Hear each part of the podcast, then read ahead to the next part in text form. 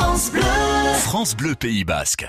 Laouboudou, c'est ainsi euh, qu'en basque on appelle cette croix basque. Laouboudou est composé du chiffre laou, qui signifie quatre, et de boudou, tête. Laouboudou, quatre têtes. En français, euh, c'est donc euh, cette fameuse croix basque.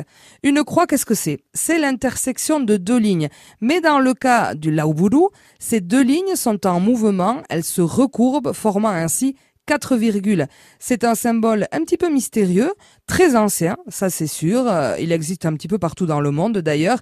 Et au Pays Basque, on en trouve des représentations dès la fin du XVIe siècle, en général avec 4 virgules, parfois davantage, ce qui nous pousserait à penser que ce symbole est lié au soleil.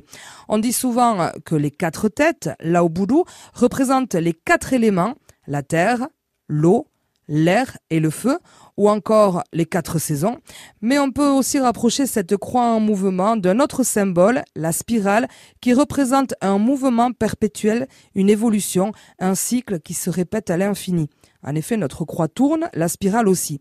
Lauboudoua, ces quatre têtes sont donc certainement un symbole de vie, de renouveau et d'éternité. Lauboudoua, les quatre têtes, c'est devenu un symbole très populaire, très présent au Pays Basque. On le grave sur les maisons et sur les tombes lieu de vie terrestre et de vie éternelle. La croix basque, la boudoir, est déclinée en bijoux.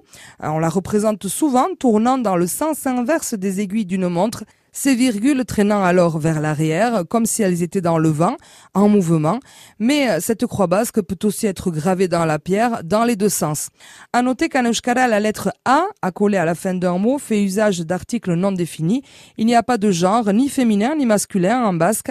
Vous pouvez donc dire laoboudou, laoboudoua, ou bien, si vous le souhaitez, un laoboudou ou une laoboudou. C'est comme vous voulez.